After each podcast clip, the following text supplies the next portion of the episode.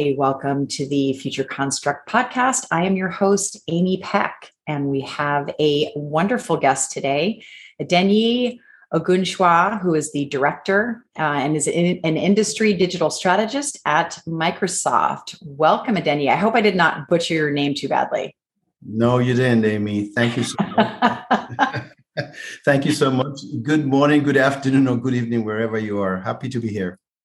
Indeed. Well, I love I, I love your your background and in, in, in looking at your career, uh, you know, you you've been in the sort of the strategy and management consulting space. It seems for most of your career.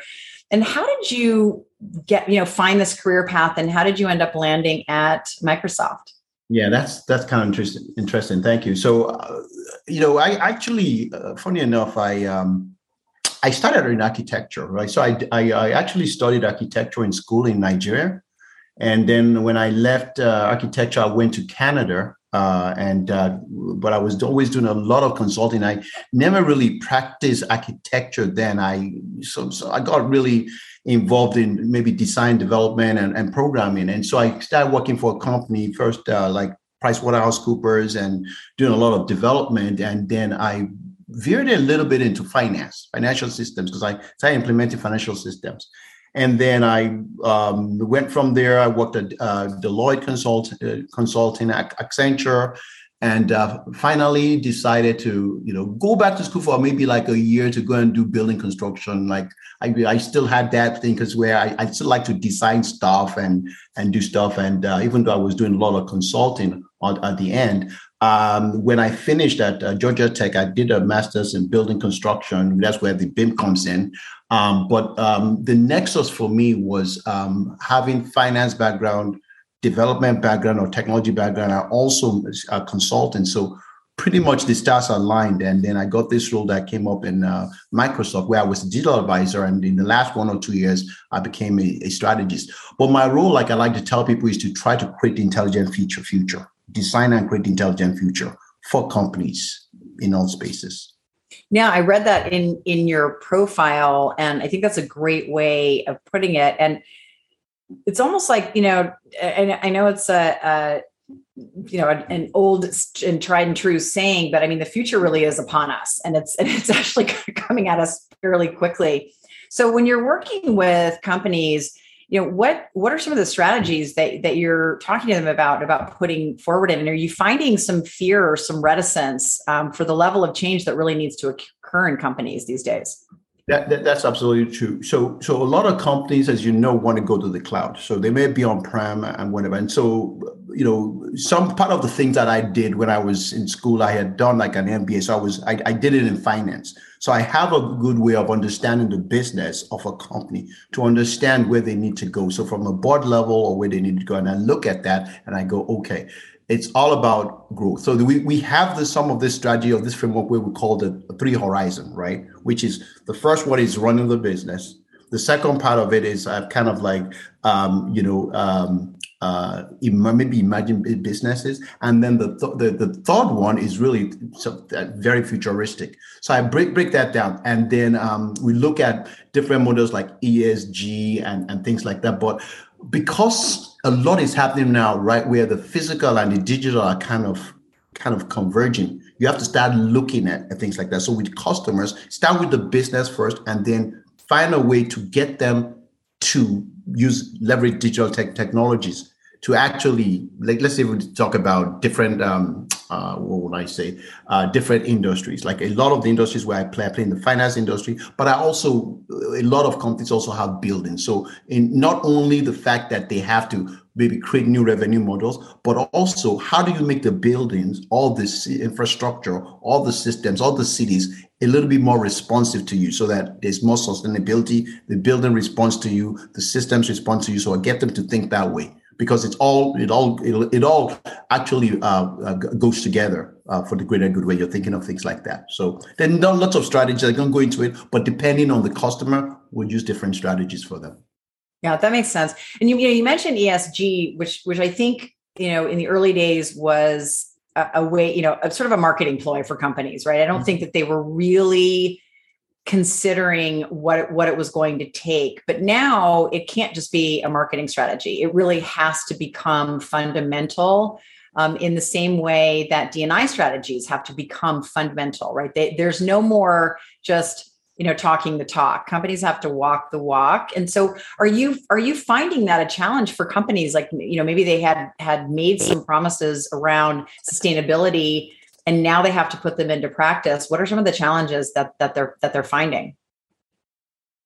I tell you with ESG, so ESG, if I break it down into, uh, is typically the environment, uh, society, and then governors. And let's just take an environment, for example, right? The environment we're talking about maybe carbon emissions and things like that. What we're finding out, if you look at the carbon reported, the hardest thing to do is scope three emissions, right? Scope one emission is all about, about okay, what are you using within your company? Then two and three has more about your supply chain. It's very hard. The data is very, very hard to actually uh, try to control the emissions for your suppliers. So what we're help, we're trying, we're using our platform to try to make sure that our customers our we're, we're trying to figure out how what they're uh, emitting. For example we use what you call the sustainability calculator or cloud sustainability microsoft cloud for, for sustainability. So it helps them understand that.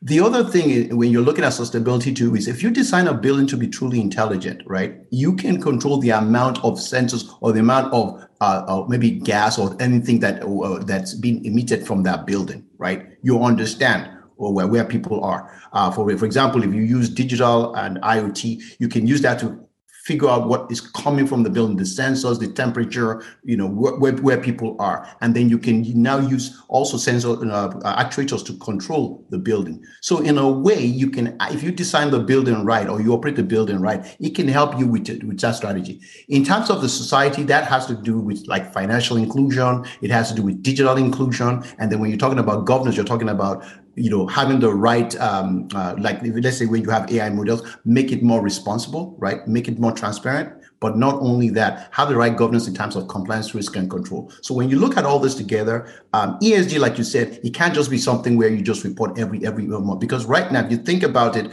blackrock which is the uh, which manages 7 trillion or 8 trillion dollars a year as asset manager they will now they are now told, they wrote a C, uh, the ceo actually wrote a letter about a year ago to the uh, to the board of most of the companies fortune 500 companies around the world that we, sustainability is uh, risk is real investment risk. And they're going to use that to start figuring out who they invest in and who they don't invest in. So it's a big big big deal and then you also have the Bank of England, the Bank of Canada, different folks, even the SEC are looking into that, saying climate risk is a big, big risk, and it's something you have to look at, uh, which is just one of the components of ESG. So I love the way you talked about um, responsive buildings and and you know leveraging the sensors and and having having the building actually understand you know who's using it, the utility, um, and and you know self diagnostics and you know almost almost sort of humanizing the buildings in a way.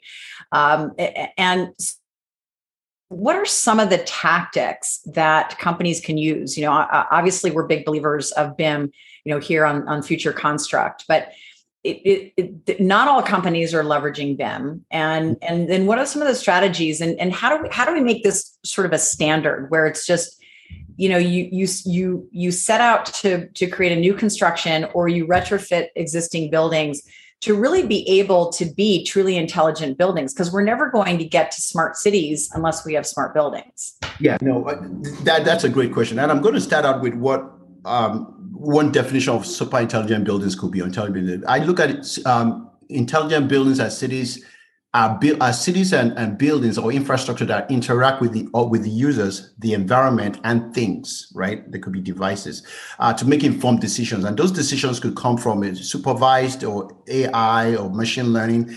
But their goal is to improve the productivity, to improve comfort, to improve convenience, experiences, safety, wellness, um, sustainability, and efficiency. And the components of that, right, is you have to make sure you have the data. You can collect data like the presence, the heat, uh, the lighting, the motion, the sound, the location, the temperature, um, the pressure. You have to be able to interact with it, a two interaction with people, and things. The components of that, you can't just start with the BIM because the, with the BIM, you can design a BIM all day, but when you put it in production, if you can't get the information from it, you're not sure what's happening. So you have to collect it to what you call a digital twin, right? Which is a virtual representation of um, of a, of, a, of, a, of a building or a city or whatever that thing is. And basically, you have those components. You also have the intelligent cloud. You have to put it on the cloud. Um, and then you have to use a, things like uh, artificial intelligence to kind of figure out the insights to it uh, or cognitive services. But the key thing is you have to have those key nuggets. The BIM starts off, right? You can have it for your engineering models and your architectural models and your MEP models, but you really have to take that static data and connect it to what is more like a, a JSON model of the digital twin. And that way, when you get that sensors, then you know it's fitting. So every time someone goes in or whatever, you see what's going on. So once you check that information and you use things like AI insights, or you can use like maybe a, um, a CRM or something like a, a, a, power platform or things like that to now take insights and then and, and then report on it or predict and make decisions based on that. So uh, to answer your question, at the beginning, the architects and the engineers, they have to bring what you call like a master systems integrator into place that can think about it from a technology perspective, from an architectural engineering perspective, and also from a data. And you have to have like UI folks um, who can go in and figure out what are the key vision and the use cases you want to light up, right? And that's that's that's very important.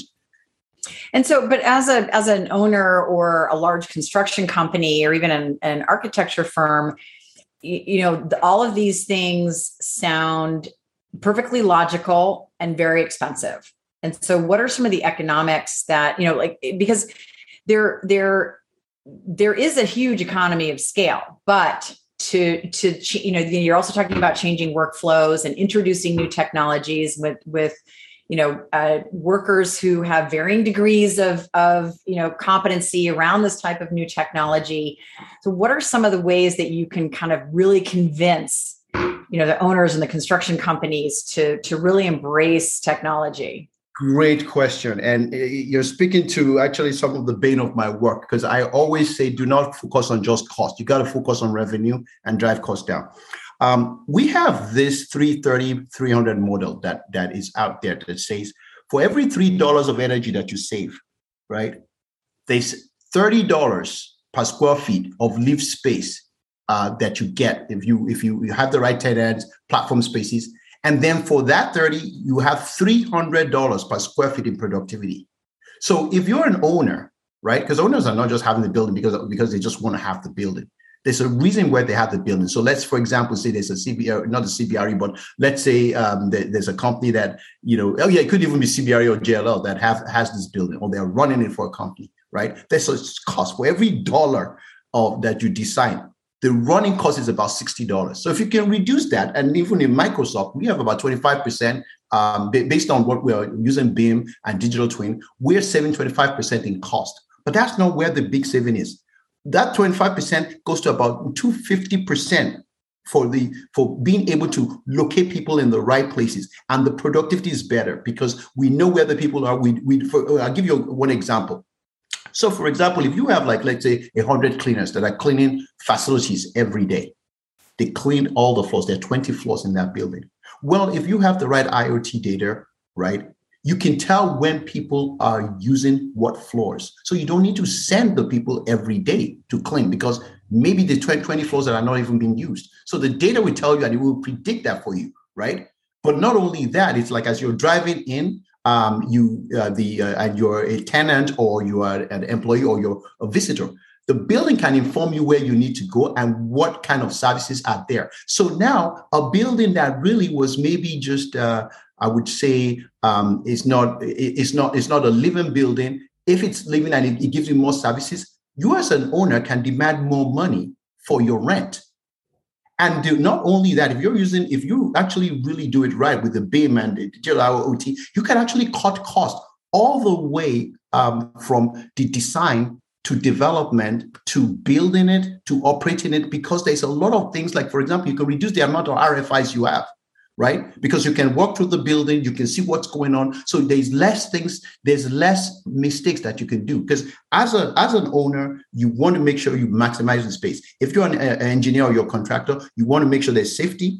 You want to keep the cost low. You want to make the uh, uh, uh speed to, to market. You really want to uh, build a building quickly, and then you want to have the uh, uh, high safety, less risk all these you can get if you have the right things for um, uh, like like if you use digital twin and BIM and you make the building truly sustainable and you and and, and you do that. So for for for um, the longest that was the longest. So The short answer to the question is I will create a business model. I typically create like a three year model or even ten year model for the for the um, uh, for the order to show them how much they're spending right now and how much they can save and how much they can new revenue uh, places. I just had a talk about a, about uh, a month or two months ago to a, a, a series of CIOs and uh, owners in building, and I said, stop being a cost center. Think about being a revenue center, a profit center, where you can go to the CFO and say, I know the cost to run this business, this this building,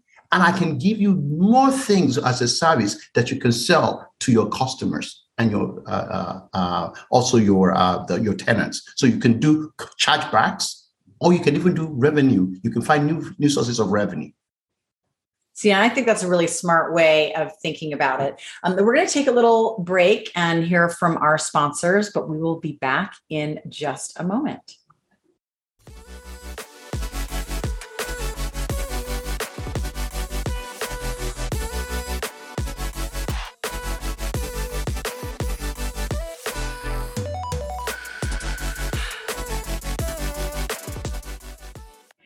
Welcome back. We are here with Adenyi Ogunchwa. I'm still I'm still working on it, but I'm I'm getting better uh, from Microsoft. Uh, talking about some strategies that companies can leverage to to really Im- improve the output of their building. Um, so, what what are what are some of the things that you're seeing that are really exciting in terms of the world of technology? No, definitely. Thank you. Um, I, will start with the BIM, right? Because I didn't m- mention there's BIM, there's intelligent cloud, there's AI and ML. Let's, so let's talk with the BIM, right? Um, so we know BIM is about technology and, and there's authoring, right? Um, not the, the, I'm sure you know the audience knows that. So um, you have uh, software solutions from like your what anywhere from BIM objects, or you have uh, I'll even use the ArcGIS. There's some of, of that, but basically you have Revit. You know, the you know uh, you have um, uh, different ones like that. Um, you do have authoring of those. Then we have what we call the the, uh, the BIM authoring warehouse, right? We have a, a, series of objects that you can go and download to maybe your Revit or um, you know maybe some IFC models. Um, so they have they allow you to do to do that, and and there's virtual mockups you can do. Um, we're seeing generative designs whereby you, the algorithms, AI algorithms that are used to to design. So basically, you feed it with some maybe zoning or uh, some of the briefs or some of the the the what the customer wants, and that breaks it down and generates alternative designs. And, and those alternative designs can be fed in. You have GIS, I mentioned that, like geographical and, and mapping or land, land versions of, of, of, BIM, if you will. So those are the ones that are probably we see. But the newer ones that we're seeing a lot of is uh, um, emerging technology, if you will, is laser scanning where they can get accurate as built information like level uh, uh, 100, 200, 300. You can take what is out there in the field. You can do scans. Uh, some of them um, you have Leica, uh, or even you can use even uh, the latest uh, iPhones or or even Android phones to, to scan those, and then that maps into maybe a Revit or IFC models. You have drones, your, your, your UAV drones that can capture construction construction process uh, progress, especially where you know people can't can get get to. Uh, you have virtual reality, you know, uh, which puts you in a simulated world. Uh, you do have augmented reality, which supplements the real world, and then you have the mixed reality. In this case, you have something like a Hololens that we have, whereby the real and virtual was a kind of merged, and it's kind of like the precursor to metaverse, if you will. Right? You have 3D uh, uh, uh, printing that's been being done out there. you have robotics, spot the dog, and, and things like that. You have prefabrication that's going on. Uh, and then you have quantum computing, right? Whereby it's like, you know, you have ones and zeros occurring to, together and then you can process tons and tons of uh, information. So, so that's, that's, that's a whole lot of uh, big, big, uh, uh, big, big trends. But in, in the interface of that, uh, you, you add the cloud, which basically gives you that, what we say, flexible way to where you can um, spin up or, or spin down network compute and storage and the, the basis for a whole lot of, of, of that. And then you have the cognitive services and AI, whereby you can use uh, models to actually predict or inform or um, make, uh, you know, uh, um, uh, what, I, what I would say, uh, predictive, uh, prescriptive, and then models which can inform actions. So, uh, you know, there is there an example uh, that you've seen or that you've worked on that you're allowed to share, talk about, um, where you know they were really able to kind of optimize for the built environment during the construction phase because i think that's where we really need to get to. Yeah definitely definitely. So I, actually there's a number of case studies that we have. I, will mention some of the one with beer partners and johnson controls and, and, and, microsoft which created one of the most innovative business and smartest uh, uh, workplaces a couple of years ago. Um, there is another one where in, with intel the ptk uh, one development which basically at that time was the smartest building in the world, right? It had like 100 terabytes of data uh, using AI um, to make decisions. Uh, and all these are examples of intelligent buildings, right? There's a smart building with JTC, the, you know, in Singapore. Uh, there's our Microsoft, uh, you know, modernization where we're modernizing 17 buildings uh, pretty much 2.5 million uh, uh, square foot of space where we, we say we'll probably be saving about 25% more productivity is probably increased uh, really will maybe uh, close to about 100% um, and then we have chorus life uh, in bergamo we did that with siemens and and and that's that, that that's in italy um, and then we have ovg the ovg deloitte building uh, which is uh, which are actually OVG is actually a company that's actually big. They're owners, but they really use digital technology. Like they use the Azure Digital Twin, they use BIM, um, they use it for most of their buildings, and they're making a lot of their buildings smart. Um, and they're they're getting more um, uh, rent per square feet because a lot of their buildings are smart. So these are just some of the examples. Um, in terms of uh, maybe other things that you could see out there, um, uh, which which I probably would talk about is you you um, is uh, you do have uh, actually what I was going to talk about. Maybe I'll leave it to the end.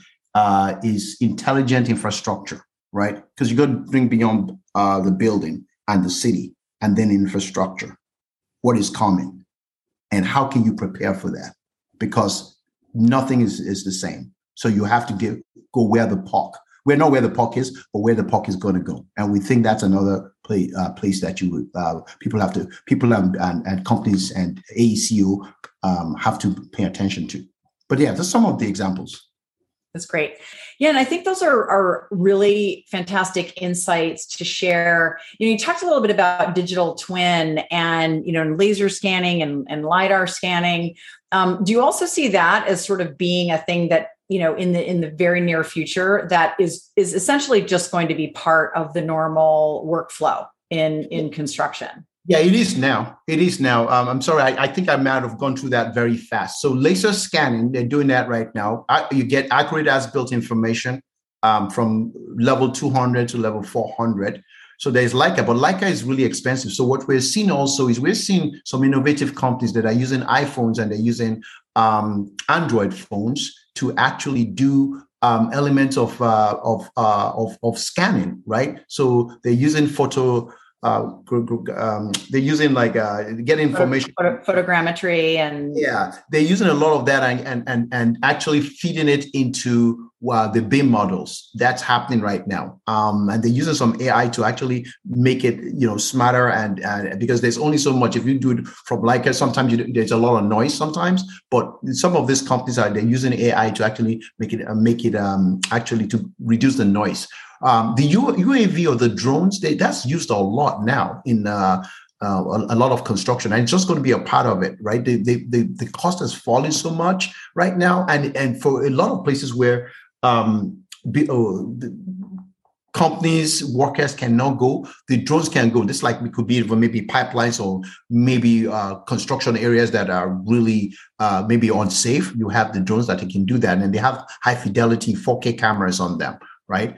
Uh, so you're, you're seeing a lot of that happening right now. And I, I did mention the the virtual reality too. Virtual mm-hmm. reality will help you in terms of looking at the design, the different alternative designs, or if you want to, what if a, the, the owner wants to walk through the building, or the tenant wants to walk through the building, um, or they can see different um, uh, different um, alternatives, right? So that's happening, and then the mixed reality, of course, uh, you know, um, uh, you have that also, right? In terms of using like a HoloLens, and then you got the robotics and the 3D printing. But yes, to your question, to to answer your question, we're seeing a lot of that and more. Good, good. I because I do I do it, it like it makes perfect sense when you when you just sort of talk about it anecdotally that you know why wouldn't you essentially create your as built while you're building the building while the walls are open while you have access um, but it's not a common practice. So I'm heartened to hear that on, on the projects you're working on that you know your your clients and customers are are, are thinking about it in in those terms.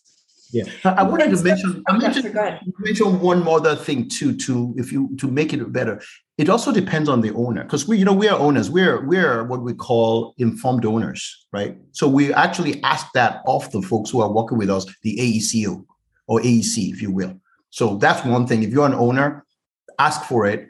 Um, the cost is going down, and you can you could the, the cost is going down. Um, safety is going up, and uh, speed is yeah.